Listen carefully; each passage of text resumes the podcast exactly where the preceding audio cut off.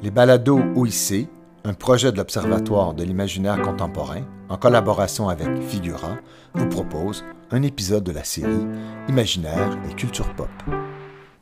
Chers auditeurs et auditrices, chers popovores, popophiles, popophages de tout poil, nous voici à nouveau réunis pour une nouvelle émission de Pop en stock, nouvelle mouture transatlantique et zoomesque avec William Blanc. Nous avons le grand plaisir, la grande chance de recevoir à nouveau William. Bonjour William. Bah, bonjour, bonjour à toutes et à tous.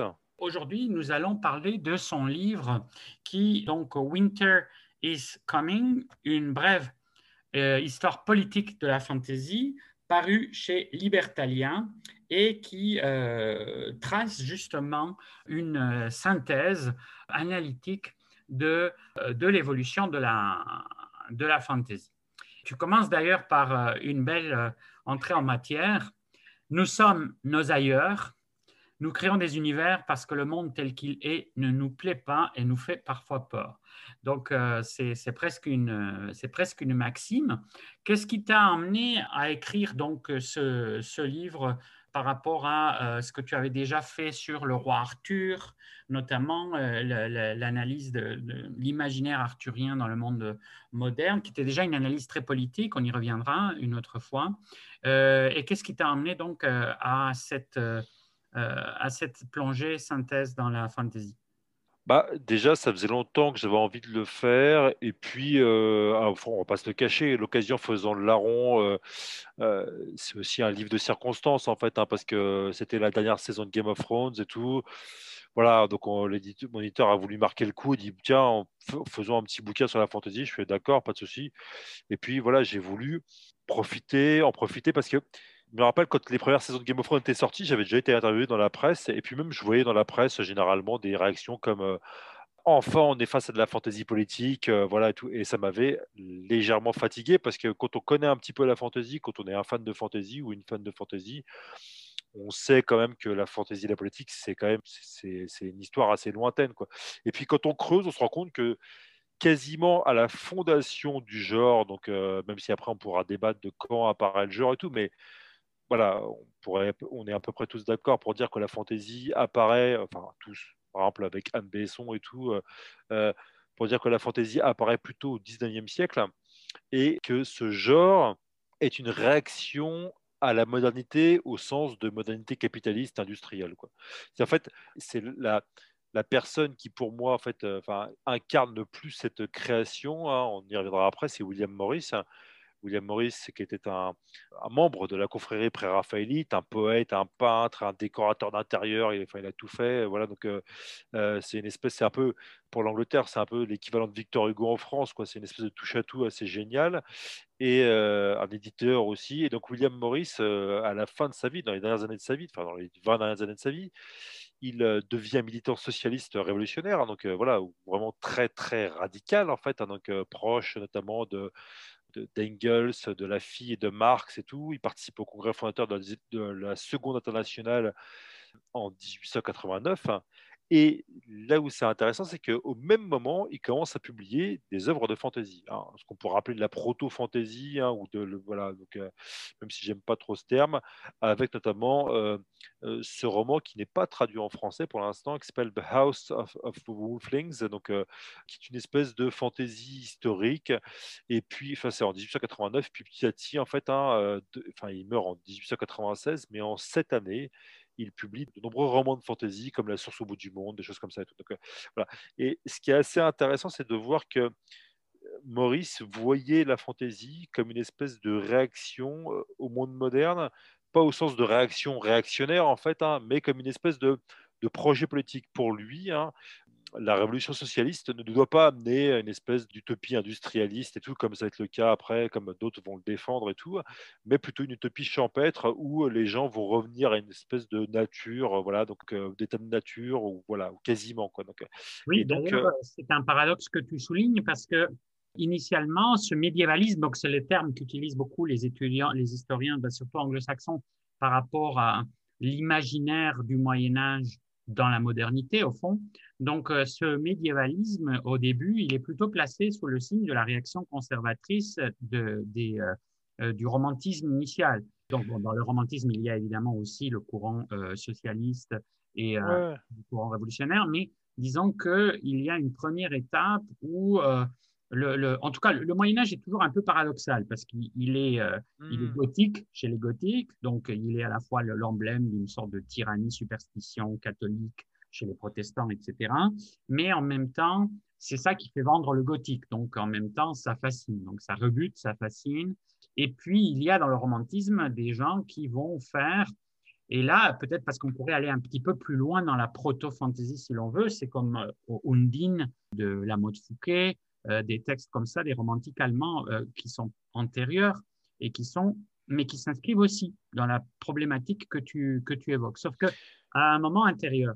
Et, et là, il y a toute l'ambiguïté de est-ce que le retour vers le Moyen Âge des romantiques, c'est une sorte de nostalgie, comme ce sera le cas pour les restaurations monarchiques, etc., etc. Et le paradoxe, comme tu l'évoques, c'est que avec Ruskin et Morris, bah, cette nostalgie médiévaliste, elle change de camp. Bah, ah ouais, puis même on pourrait, on peut évoquer aussi un personnage comme Wagner en fait, hein. Wagner euh, qui écrit la tétralogie euh, euh, donc du, Ring, il commence à l'écrire en, pleine poussée révolutionnaire en 1848. Hein. Bon, il va, il va finir le Ring, donc la, la, la Nibelung est, est, mis en scène pour la première fois en fait en 1876. Donc il y a 28 ans qu'on qu'on passe entre les deux mais il n'empêche qu'à l'origine, il va y avoir chez Wagner une forme de.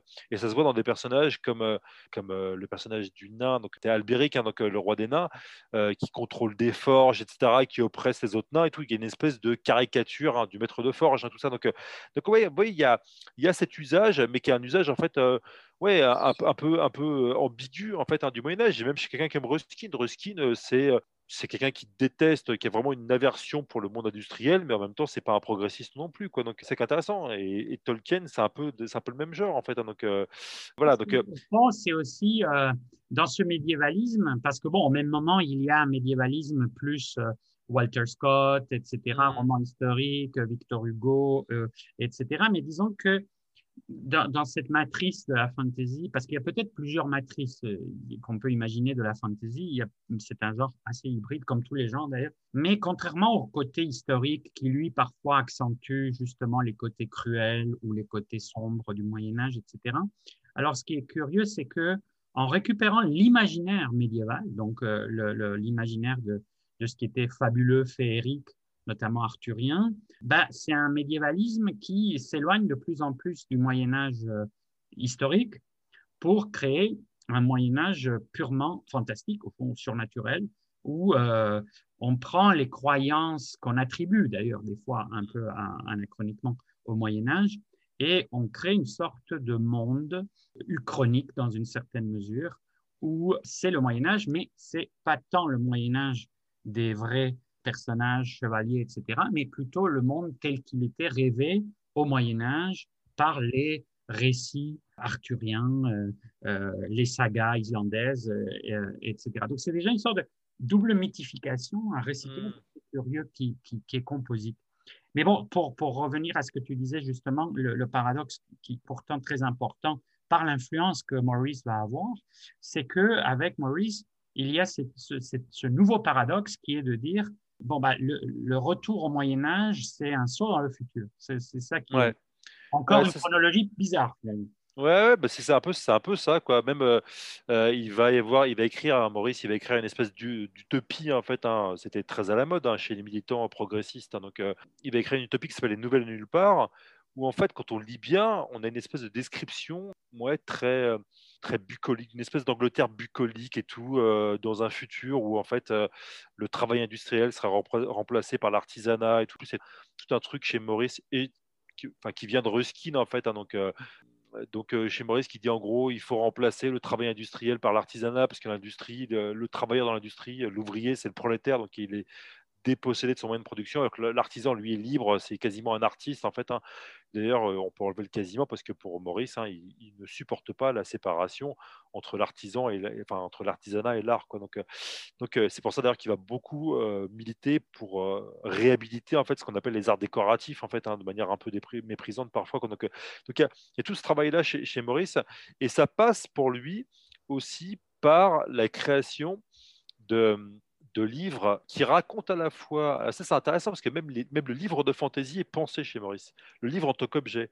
En fait, le livre de fantaisie, il faut qu'il soit beau parce qu'il faut qu'il entraîne les gens vers un ailleurs, en fait, hein, pour, pour les libérer quelque part de leur aliénation. En fait, hein. donc il faut que le livre soit beau. Hein. Je pense que c'est Maurice, je me rappelle plus, je crois que j'avais une citation qui parlait de ces cathédrales de papier, en fait, en parlant de ces livres. En fait, donc, euh, et donc, euh, il faut que le livre soit beau, il faut que le livre soit illustré aussi. Et ça, c'est quelque chose qu'on retrouve encore aujourd'hui dans la fantaisie euh, contemporaine. C'est que les livres de fantaisie sont souvent illustrés. Il y a des éditions très belles et tout, notamment. Et aussi euh, l'extracis, le fait de, des longues descriptions. Alors que oui, tout à fait. D'autres genres commencent à s'en passer. Euh, la fantasy, elle, est friande de, de, longues descriptions.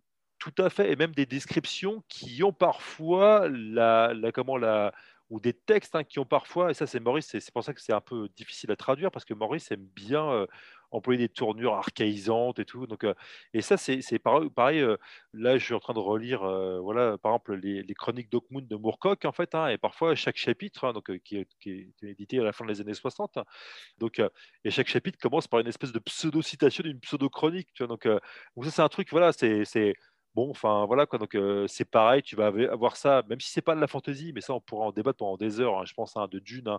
Dune c'est pareil avec des espèces de chroniques, voilà. Donc Tolkien va faire pareil, plus ou moins pareil avec le Silmarillion, enfin voilà. Et, et Martin avec le Trône de Fer. Ursula Le Guin va faire pareil avec Terre-Mer et tout. Euh, Martin, il a fait des fausses chroniques hein, sur ce monde, en fait. Voilà, donc, euh, en fait, c'est des chroniques du passé, en fait, hein, par rapport à l'action de Game of Thrones. Hein, c'est des chroniques du passé. Ouais, il y a cette espèce de, d'insistance comme ça, voilà, donc euh, sur voilà l'aspect archaïsant, l'aspect voilà. le but, c'est aussi de créer. ça, c'est démoré. le but, c'est de créer en fait un monde, en fait. Voilà, donc et donc le but euh, en créant ce monde, hein, c'est de favoriser un décalage vis-à-vis de notre contemporain. Voilà, de dire voilà, il y a de, créer un ailleurs quoi. Et pour ça, il faut que ce soit immersif. Et pour que ce soit immersif, il faut en fait euh, construire un univers quoi. Donc euh, bon, après, évidemment, celui qui a poussé peut-être la logique le plus loin en fait, hein, de manière parfois assez assez affolante, hein, mais c'est Tolkien en fait. donc là où on a une espèce de construction absolument gigantesque. C'est curieux du point de vue politique, tu soulignes le fait que Tolkien est peut-être le plus direct euh, héritier de Maurice, avec peut-être euh, l'autre Campbell, le gars qui avait fait Jurgen et, et, dans les années 20-30. Mais disons que c'est curieux parce qu'ils sont politiquement un peu aux antipodes, Tolkien et Maurice.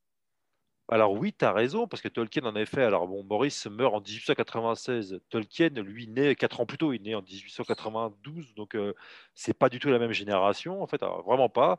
Et en plus, euh, ouais, Tolkien, euh, c'est un type qui, de prime abord, en fait, vient d'un milieu similaire à Maurice, hein. c'est plutôt la, petite bonne, bourgeoisie, la bonne bourgeoisie anglaise, hein, pour simplifier mais Tolkien, en fait, oui, Tolkien est plutôt conservateur en plus, hein, et même il va le rester toute sa vie, en fait. Hein. mais il va arriver un truc à Tolkien qui n'est pas arrivé à Maurice, hein, qui explique d'ailleurs, il y a quand même une différence majeure entre Tolkien et Maurice, c'est que Tolkien est quand même plutôt pessimiste, en fait.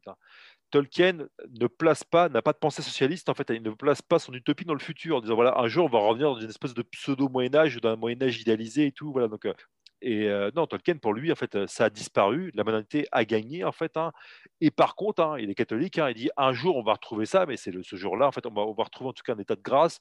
Mais l'état de grâce, bah, c'est complètement l'Apocalypse, c'est la, la, parousie, la venue du Christ sur terre.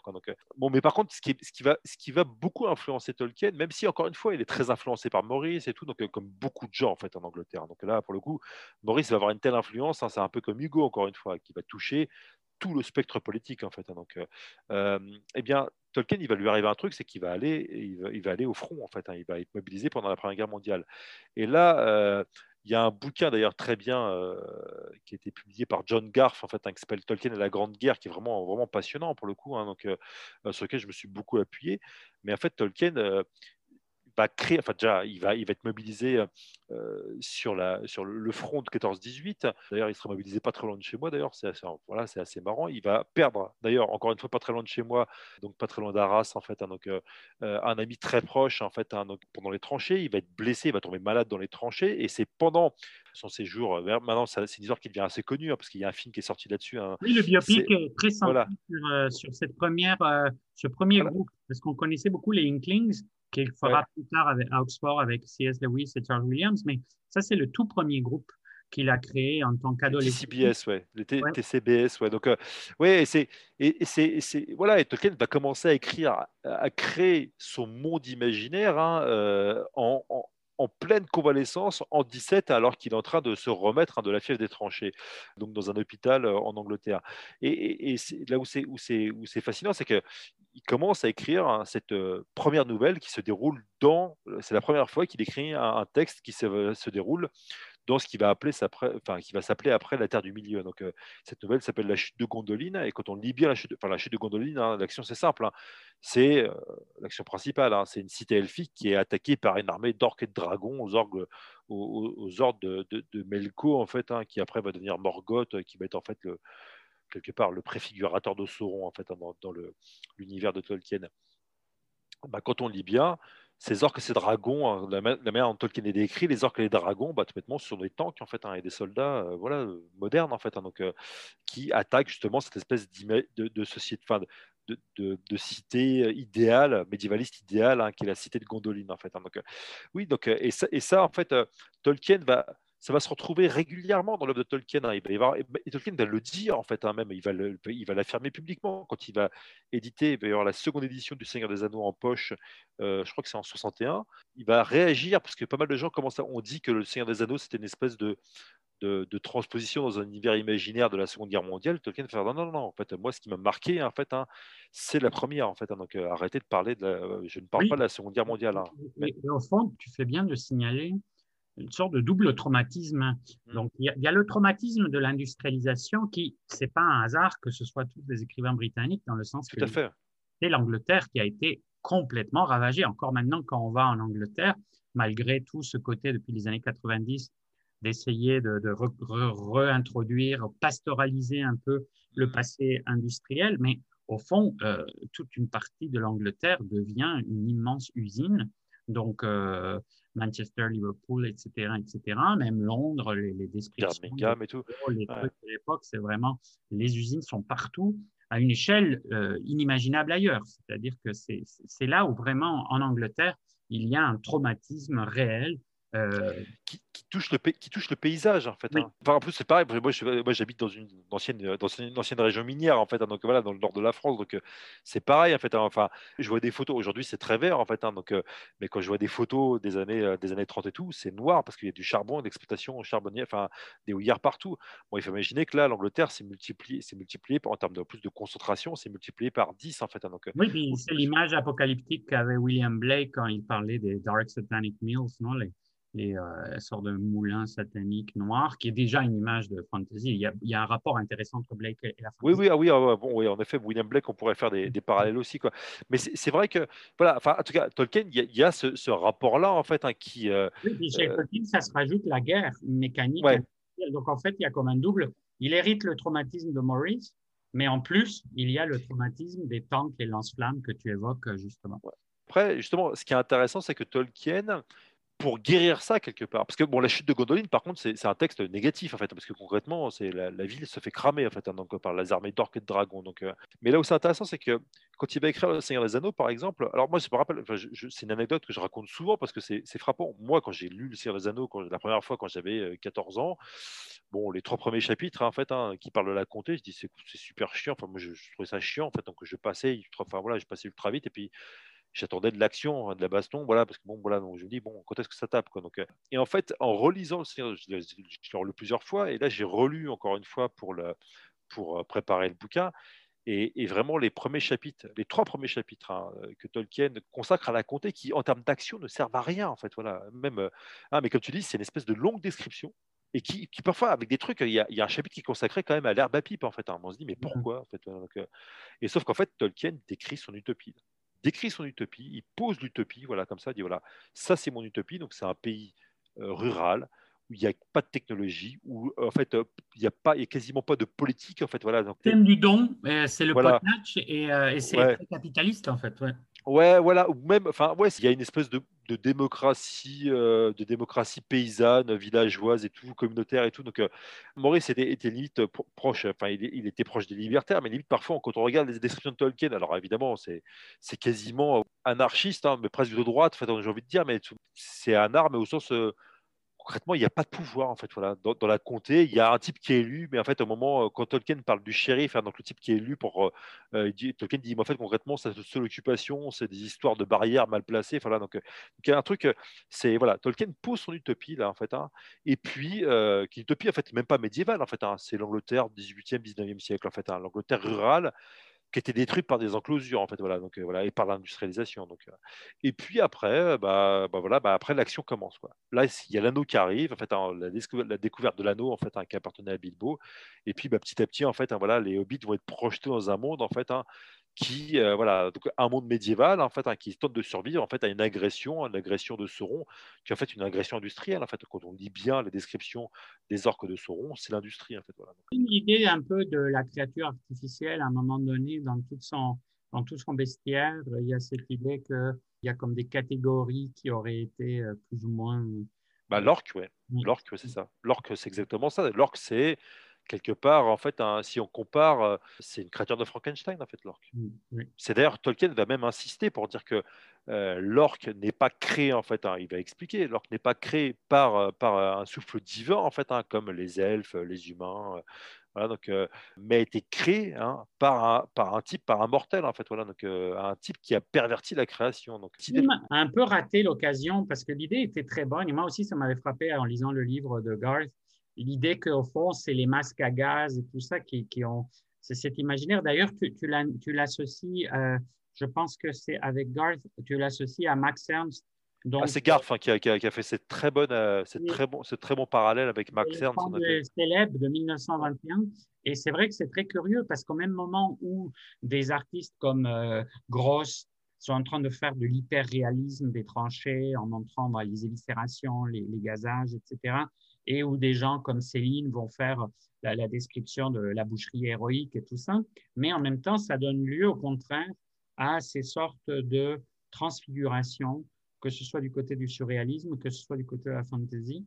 Et, c'est très curieux parce qu'on voit que là encore, c'est un nouveau traumatisme et que on est dans le trauma. Et, et c'est très curieux parce que avec Tolkien, on est dans le double trauma de son enfance, de la perte un peu de, c'est toujours cet univers pastoral bucolique qui est un peu le mm. paradis perdu, et, et puis l'arrivée à l'âge d'homme où c'est tous ses amis qui se font euh, qui se font massacrer.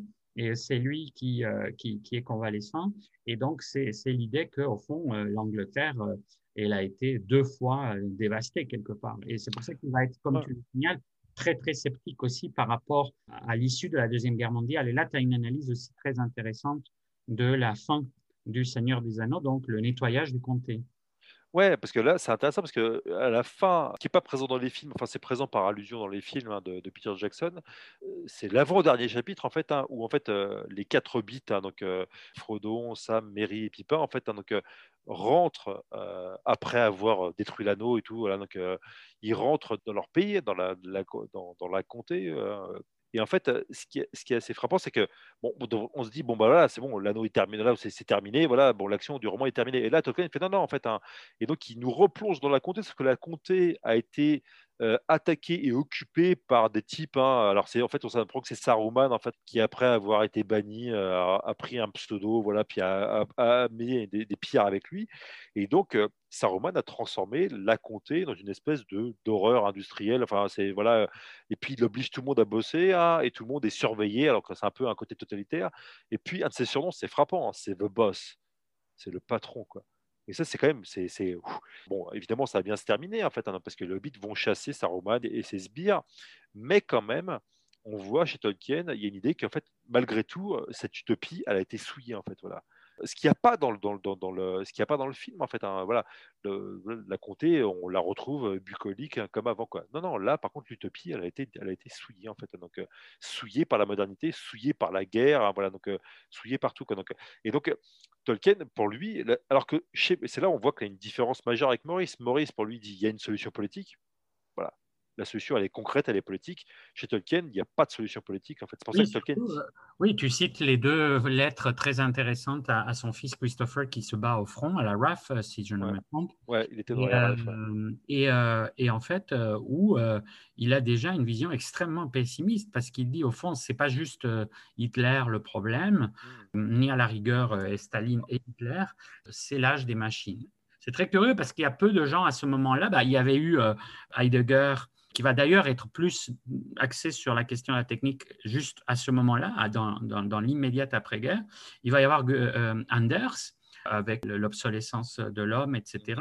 Mais au fond, Tolkien est, déjà comme en train de regarder le, prochain épisode, en fait.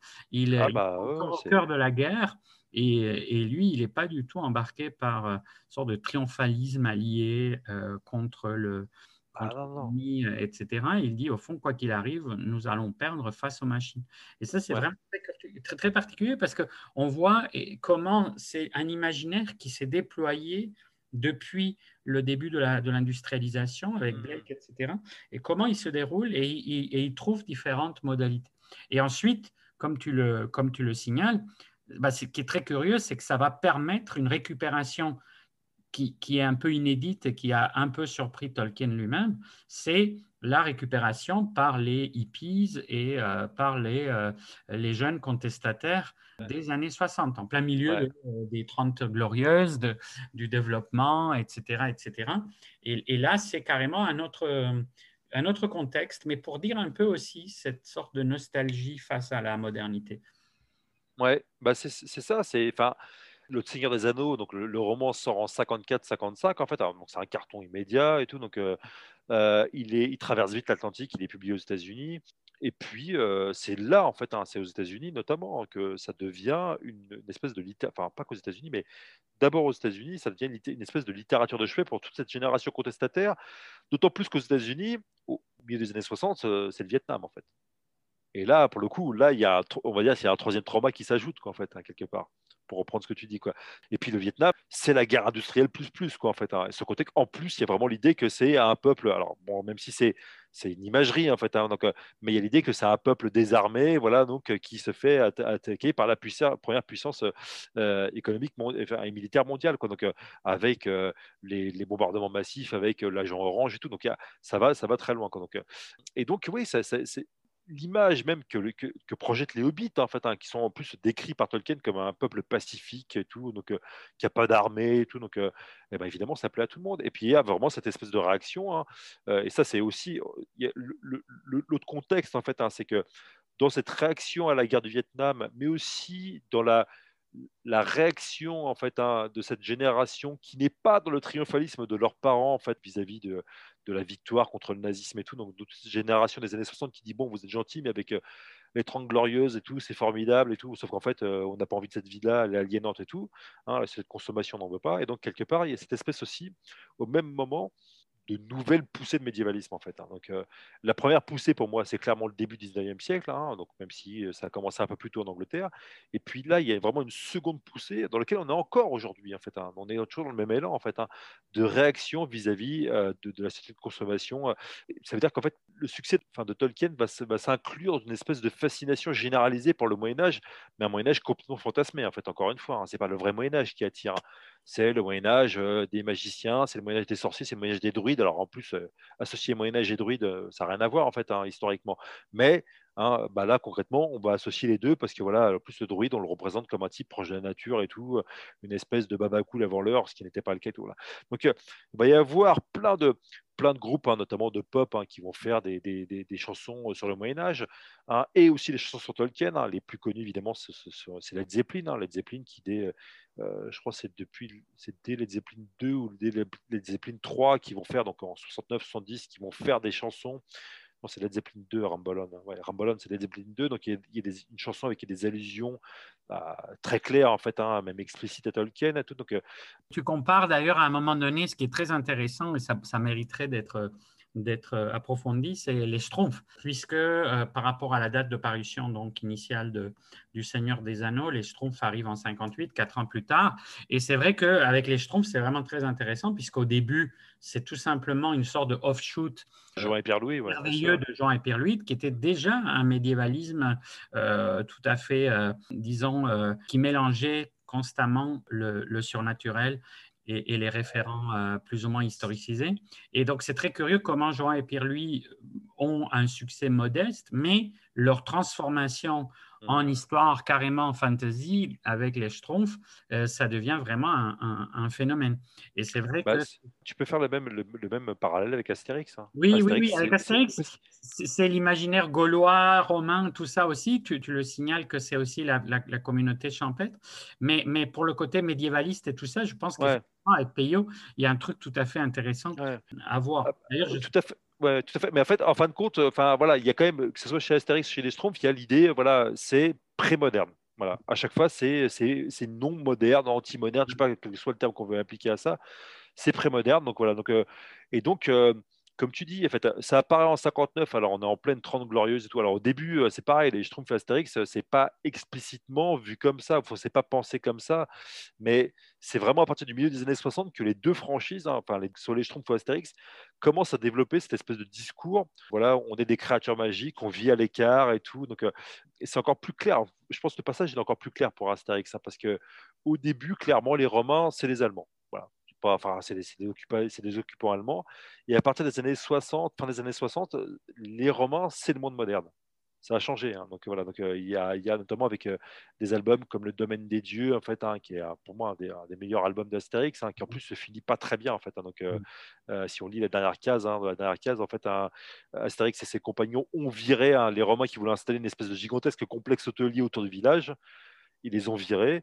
Et puis Astérix commence à la fin, dernière page, hein, Astérix dit à Panoramix, euh, mais euh, est-ce qu'on gagnera toujours contre ces gens-là? Et, Panoramix fait non, non, non, non, mais on ne gagnera pas toujours en fait, hein, mais euh, tu sais, ils gagneront dans très longtemps, très longtemps, en fait. Voilà, donc, euh, et on a encore le temps. Je me rappelle qu'il y avait un fanzine des années 80 qui, qui avait repris, donc c'était une édition totalement pirate, mais Astérix et Obélix contre les centrales nucléaires. Alors, c'est 60, j'ai repéré ça, c'est 78, et je crois me souvenir que c'est originaire d'Allemagne. C'est originaire d'Allemagne et a été repris en pas mal de langues, en fait, hein, donc euh, en français, en espagnol, euh, je ne sais pas si c'est le cas en anglais. Et en plus, d'ailleurs, ils reprennent beaucoup de cases, justement, de, cet album, euh, donc, de cet album d'Astérix, donc Le domaine des dieux. Ce qui est intéressant, d'ailleurs, hein, ça permet de faire la transition, c'est que le mouvement anti-nucléaire va beaucoup utiliser, hein, là on le voit avec Astérix, il utilise beaucoup de trucs de fantasy. Hein. J'ai assez content d'être tombé dessus en fait. Hein. donc, euh, il y a, j'ai mis dans le bouquin un, passage euh, d'un des, fondateurs de Greenpeace qui, dans ses mémoires, quand il écrit ça, enfin il il n'écrit pas ses mémoires en 78, il écrit une espèce de contre-du de lutte en 78. Il parle des campagnes qui menèrent en 73 contre les essais nucléaires euh, français dans le Pacifique et il dit, je cite de tête, il dit j'avais l'impression d'entrer dans le Mordor et d'être confronté à Sauron. Donc euh, voilà, c'est quand même voilà, et on est en 78, voilà, c'est-à-dire qu'en fait cette référence tolkienienne, écolo et tout, elle est là en fait. Hein. donc euh, les, le mouvement écolo va, il y a aussi le mouvement anti-nucléaire britannique hein, qui est très puissant dans les années 70, fin des années 70-80. C'est des gens qui vont parler de Tolkien, qui vont faire des clins d'œil à Tolkien. Hein. donc, euh, David, tu cites David McTaggart en 72 alors qu'il se rend dans le Pacifique pour bloquer. Ouais, c'est ça, voilà. David McTaggart, ouais. Ah, voilà, euh, oui, donc, euh, non, tout à fait, une très belle citation, très intéressante. Tu signales aussi un truc très intéressant, c'est comment euh, il y a un passage assez significatif à l'intérieur de la fantaisie du passé médiévalisant, bien qu'on ne sache jamais exactement où, puisqu'on est un peu dans des territoires un peu chroniques avec Tolkien, par exemple, mais on passe à un futur plutôt post-apocalyptique, donc avec une série d'œuvres et qu'il est très hmm. intéressant de mettre en rapport comme tu le fais. Donc, euh, le cycle de Shannara qui commence en 77 de Terry Brooks, le film de Bakshi qui a adapté aussi Le Seigneur des Anneaux, d'ailleurs dans un super beau film, mais dont il n'a pas eu la suite malheureusement. C'est vraiment une des premières grandes adaptations de cet imaginaire et de cette iconographie. Et il fait Les Sorciers de la guerre, qui, comme tu le signales, est tout à fait placé dans un monde post-apocalyptique où la, la, magie fait retour. Et enfin, en 82, euh, Miyazaki avec euh, Nausicaa. Euh, et, c'est très intéressant de les, mettre en, de les mettre en rapport, effectivement, parce que on voit bien qu'il y a là un tournant autour de la, autour de la fantasy. Et tu, tu, évoques aussi, ce serait aussi un sujet pour, pour une émission complète, la question de la guerre des étoiles et, et son rapport avec la fantasy, puisque on a parlé de space opera, on a parlé de space fantasy, mais au fond, il, y a aussi tout simplement le, le leg de la high fantasy. Donc, ouais. Mais c'est vrai que ça, justement pour, pour, le truc, enfin, justement le fait de placer la fantasy parce que Tolkien, par exemple, Tolkien comme Howard, hein, en fait, on pourra parler aussi d'Howard rapidement. Oui, ça c'est intéressant. tu, l'as mis en, annexe, mais on, va en parler, oui. Oui, Ouais, parce que enfin voilà, c'est des gens qui plaçaient donc euh, leur monde de fantasy ou leur chronique de fantasy dans une espèce de préhistoire en fait. Voilà, donc euh, Tolkien, c'est clair, Howard aussi. Donc, euh, et puis là, à partir des années 70-80, il y a cette idée que en fait la fantasy c'est dans le futur.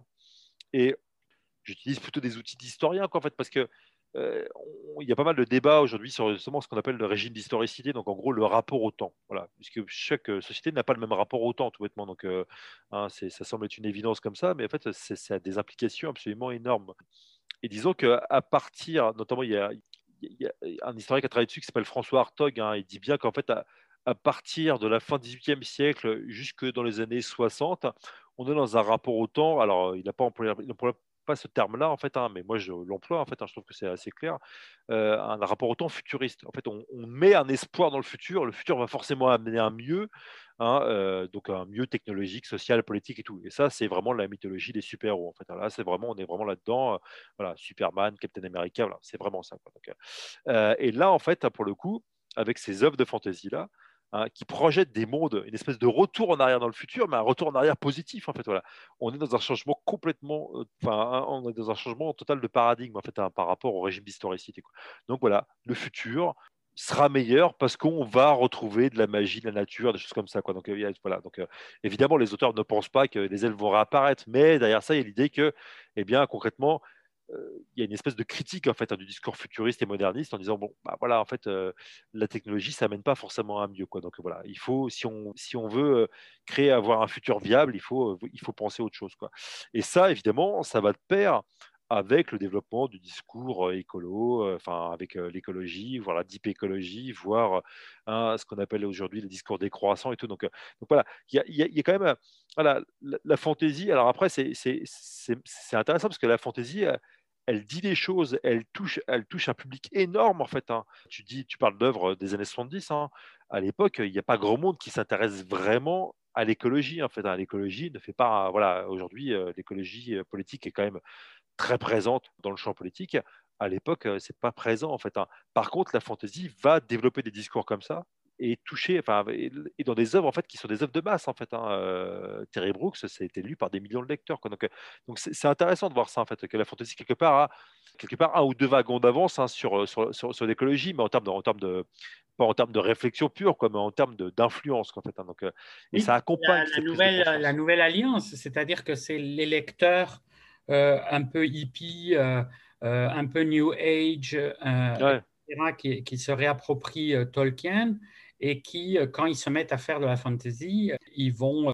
Bah, c'est les années Wicca, c'est les années. Euh, ouais, tout à fait, oui, il y a ça. Euh, tout ça, rock celtique, enfin bon, il y aurait vraiment quelque chose de très intéressant. Ah c'est vraiment un creuset essentiel. Et d'ailleurs, dans le livre, une fois que tu finis le, panorama, tu fais une série de bonus qui sont comme quelques des annexes très intéressants.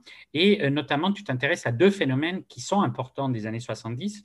Un, c'est Dungeons and Dragons et la création, donc euh, la projection et la réinvention peut-être, parce que finalement, après Dungeons and Dragons, la plupart des gens, pour toutes les générations d'après, j'imagine la tienne, la enfin nous, euh, tout ça, la fantasy va beaucoup commencer soit par le jeu de rôle, soit accompagner le jeu de rôle. On joue au jeu de rôle. Et, et donc ça, ça va être comme un changement très intéressant de paradigme que tu, euh, que tu, dont tu évoques la naissance, et c'est très intéressant de, replonger là-dedans. Et puis de l'autre, c'est la redécouverte de Conan, parce que Conan, effectivement, avait été important dans les années 30 dans le monde des pulps, puisque c'est un des personnages les plus bien aimés de, Weird Tales par les, par les lecteurs. Mais euh, au fond, de par le suicide de Howard et, tout ça, Conan va connaître un peu une sorte de, d'éclipse, les pulps eux-mêmes aussi, puis la plupart des grands héros de pulps aussi vont, disparaître. Mais euh, Conan va être vraiment refondé par les comic books, euh, John Buscema, etc., etc., et par les rééditions, et puis les adaptations les, au cinéma, tout ça, mais aussi mm. les, continuations.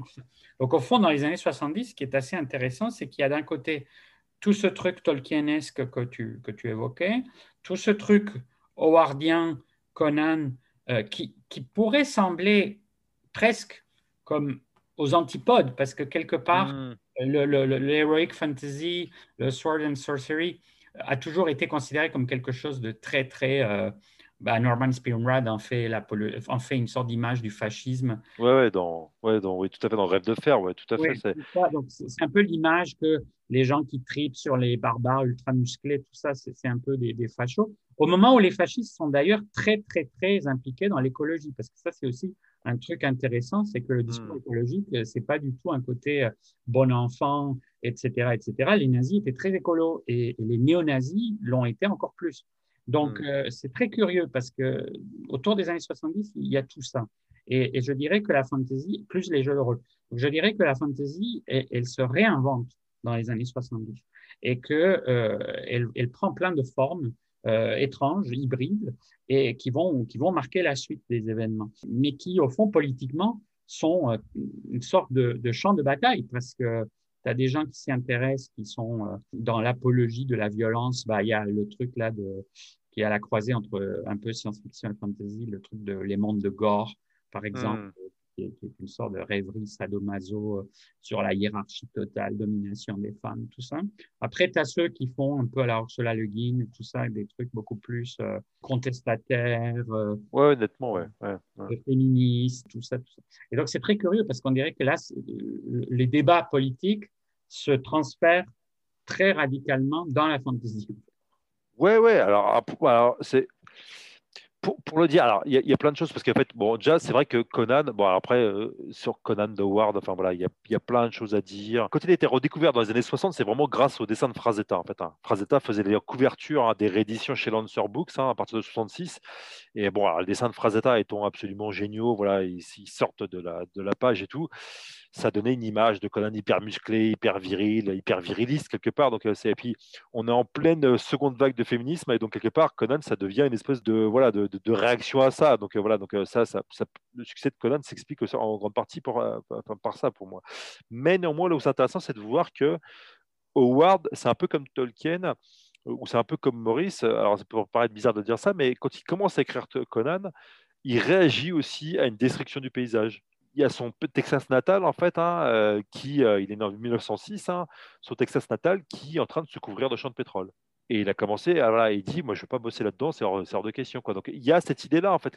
C'est là c'est intéressant, c'est de voir que dans la fantaisie, quelque part, il y a une espèce de, de continuum, en fait, hein, de fil rouge, où on a à chaque auteur ou autrice importante une espèce de rejet, de critique de la humanité. Alors après, les, conclusions ne sont pas toujours les mêmes, en fait. Voilà, donc euh, euh, Howard, il ne va pas dire la même chose que Tolkien, parce que pour Howard, euh, il a une vision très pessimiste et dit de toute façon l'homme finira toujours par, retourner dans la barbarie et puis voilà donc euh, il y a une vision très racialiste aussi chez Howard et tout voilà. Donc il y a voilà. Donc c'est pour pas dire raciste en fait hein, parce que c'est un Texan des années des années 30 en fait hein, donc euh, voilà un Texan blanc des années 30 voilà. Donc euh, malgré tout en fait voilà il y a quand même cette espèce de fil rouge en fait qu'on retrouve chez plein d'auteurs et d'autrices avec cette espèce de critique en fait hein, du monde moderne de la violence moderne. Même par là je dis moi je suis en train de relire Moorcock donc Moorcock c'est pareil Moorcock en plus il est clairement voilà il libertaire et tout. Voilà, donc, euh, hein, c'est clairement un, type qui est très, très contestataire. Hein, tout Mais Moorcock, quand on lit euh, ses romans sur euh, Elric ou sur Rockmoon, à chaque fois, les grands méchants, c'est des types qui habitent dans une île, en fait, hein, qui sont dans une espèce d'île hyper développée technologiquement, quoi. Donc, ou pas technologiquement, mais en tout cas, voilà, avec la sorcellerie hyper complexe, quoi, que ce soit chez les Libonéens dans, euh, dans Elric ou euh, les grands bretons euh, chez dans Moon. Bon, bah, c'est une critique de l'Angleterre industrielle, quoi, enfin, voilà, et coloniale, quoi. Donc, merci. Enfin, donc, c'est, on, a ça, en fait. Hein, donc, on a à chaque fois cette espèce de, fil rouge. Voilà. Et donc, en effet, évidemment, dans, le bouillonnement politique et culturel des années 70, cette fantaisie très politique va être le sujet de plein de, de volontés, de voilà, de, d'appropriation. Il va y avoir l'extrême droite qui va tenter, notamment en Italie, hein, qui va créer ce qu'ils appellent, ce qu'ils appelaient des campo hobbits, hein, donc des camps hobbits en fait. Hein, donc euh, vraiment, c'est l'ultra droite qui faisait ça en fait. donc euh, euh, où on, d'ailleurs aujourd'hui certains cadres de l'extrême droite en fait italienne ont fait leurs premières armes là-dedans donc voilà donc et puis il va y avoir aussi comme de l'autre côté du spectre chez les antinucléaires anglais ou allemands qui sont pour le coup très à gauche hein, il va y avoir aussi cet usage de la fantaisie donc avec encore une fois deux critiques de la modernité, hein, mais avec des conclusions différentes en fait. Hein. mais c'est avec à chaque fois cette espèce d'usage de la fantaisie. Au même moment, par exemple, tu vas avoir 1976, il va y avoir le, centenaire du ring donc de Wagner qui va être mis en scène par Patrice Chéreau en fait, donc mis en musique par Pierre Boulez à Bayreuth, et avec Patrice Chéreau va choisir de mettre, de représenter les, dieux du Valhalla comme des espèces de grands bourgeois, de grands maîtres de forge du XIXe siècle. En fait, hein. Donc, euh, la, fantaisie, elle participe de tout ça. Quoi, en fait, hein. Donc, euh, elle participe de cette espèce d'expression, en fait, hein, de cette crainte euh, ou de cette, de cette critique, en fait, de, des dérives de la modernité. Quoi. Donc, et donc, ça va se retrouver après notamment dans Game of Thrones, en fait, par exemple. C'est parce que Martin, il, il, il, commence justement un peu à la fin de ce cycle que tu évoquais. Il, écrit, par exemple, un, texte très intéressant que tu évoques. Il écrit juste un an après euh, Nausicaa de Miyazaki, c'est Armageddon Rag, où il y a, comme tu le dis, une, une repolitisation totalement assumée, euh, assez lucide, assez critique aussi envers ce que t'es devenu la fantasy très vite. Puisqu'en fait aussi, euh, l'autre aspect, c'est que la fantasy devient un outil de consommation de masse majeur. C'est-à-dire qu'on on est au début des blockbusters. Si la fantasy n'a pas eu l'équivalent exactement de, de, Star Wars pour le space opera, il reste que plusieurs œuvres ont essayé euh, pendant cette époque-là. Et que... Willow, par exemple, Willow qui est produit par Lucas et tout. voilà, donc, oui, euh, bien sûr. Et donc, il y a la volonté de, transformer les gens de l'imaginaire en immenses vaches à lait, donc des, centaines de maisons d'édition qui, qui, commencent à, carburer euh, là-dessus. Puis surtout aussi les immenses séries à 10, 15 bah, romans, bah, à répétition. Et puis tout le monde très dérivatif de Tolkien. Ça commence un peu avec Terry Brooks quand même, qui est très dérivatif.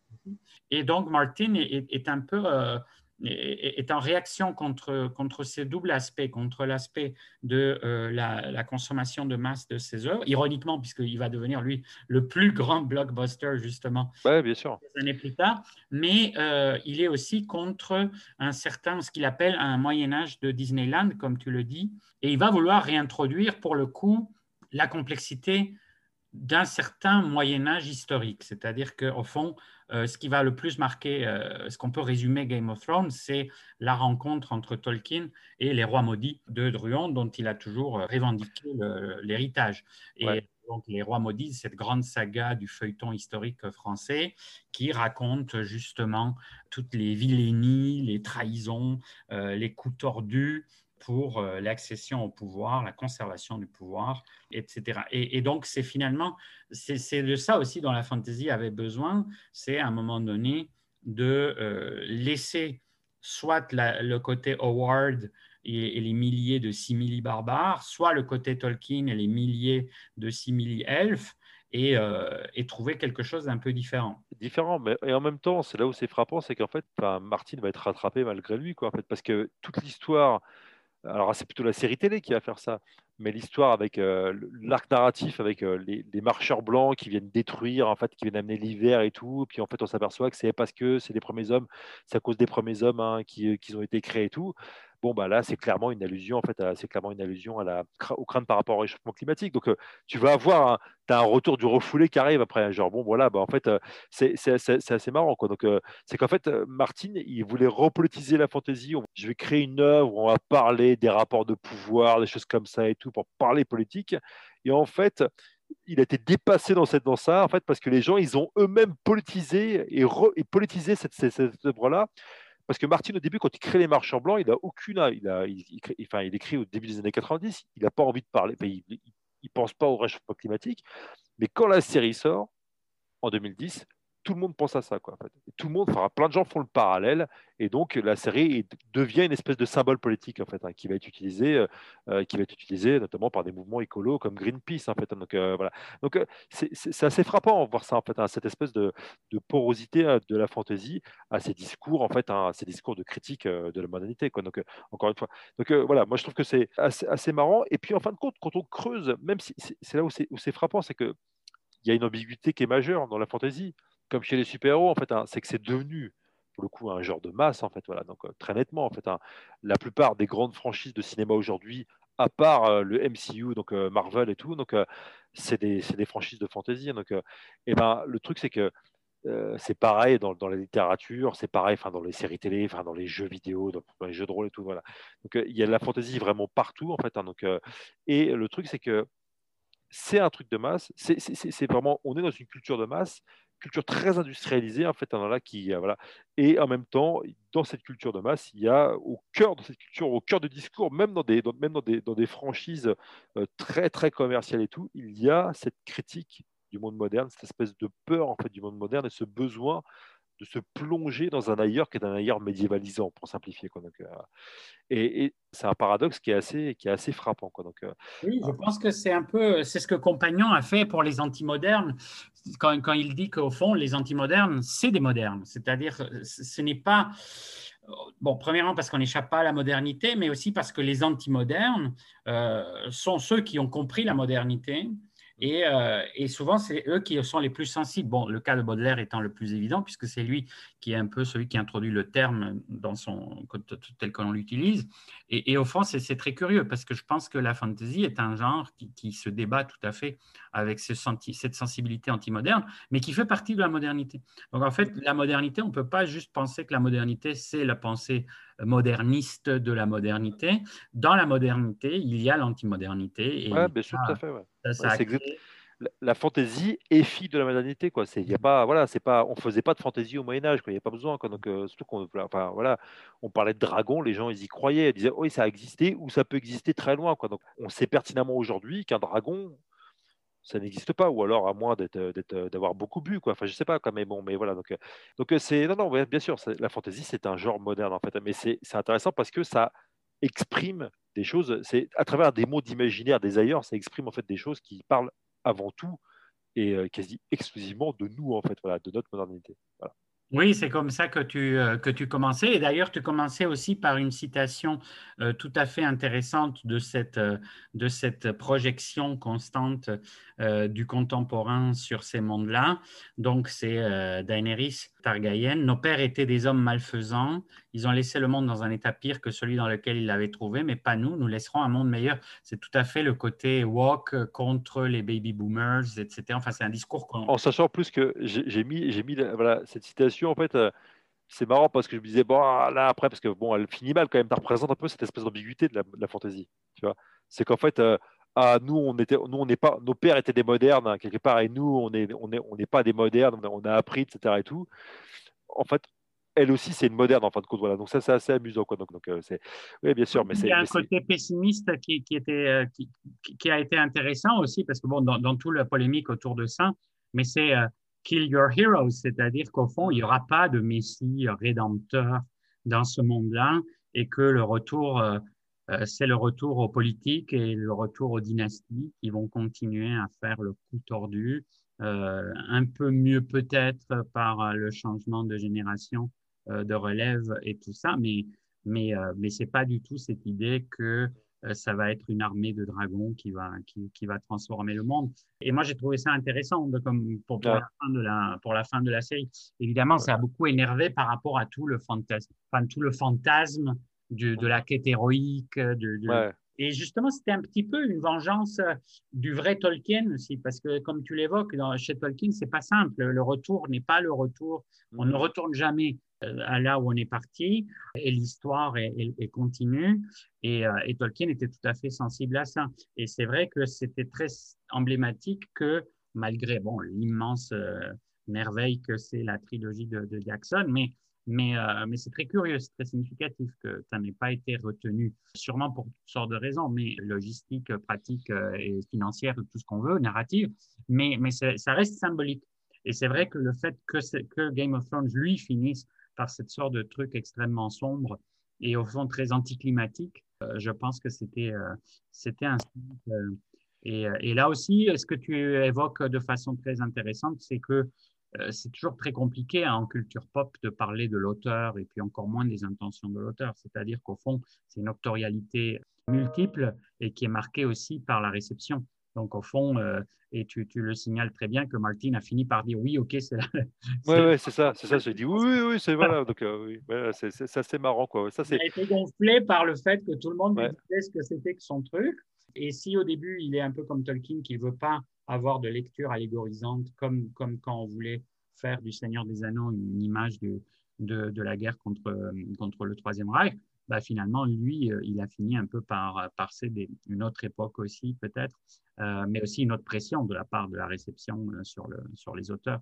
Et donc, ce livre, je pense que tout le monde l'aura compris, qui nous écoute. Donc, c'est vraiment une très belle introduction à l'univers de la fantasy. Ça donne vraiment des bons repères par rapport au genre, à l'évolution du genre, tout en le problématisant. Et, et je pense que c'est très utile. Merci encore, William. Merci à toi. Merci pour l'invitation. Merci à tous euh, et à toutes qui nous ont écoutés et on se retrouvera donc bientôt pour un prochain épisode. Merci d'avoir été avec nous jusqu'à la fin de cet épisode. Les balados OIC sont disponibles sur toutes les plateformes de balado-diffusion et sur le site de l'Observatoire de l'imaginaire contemporain à l'adresse oic.ucam.ca.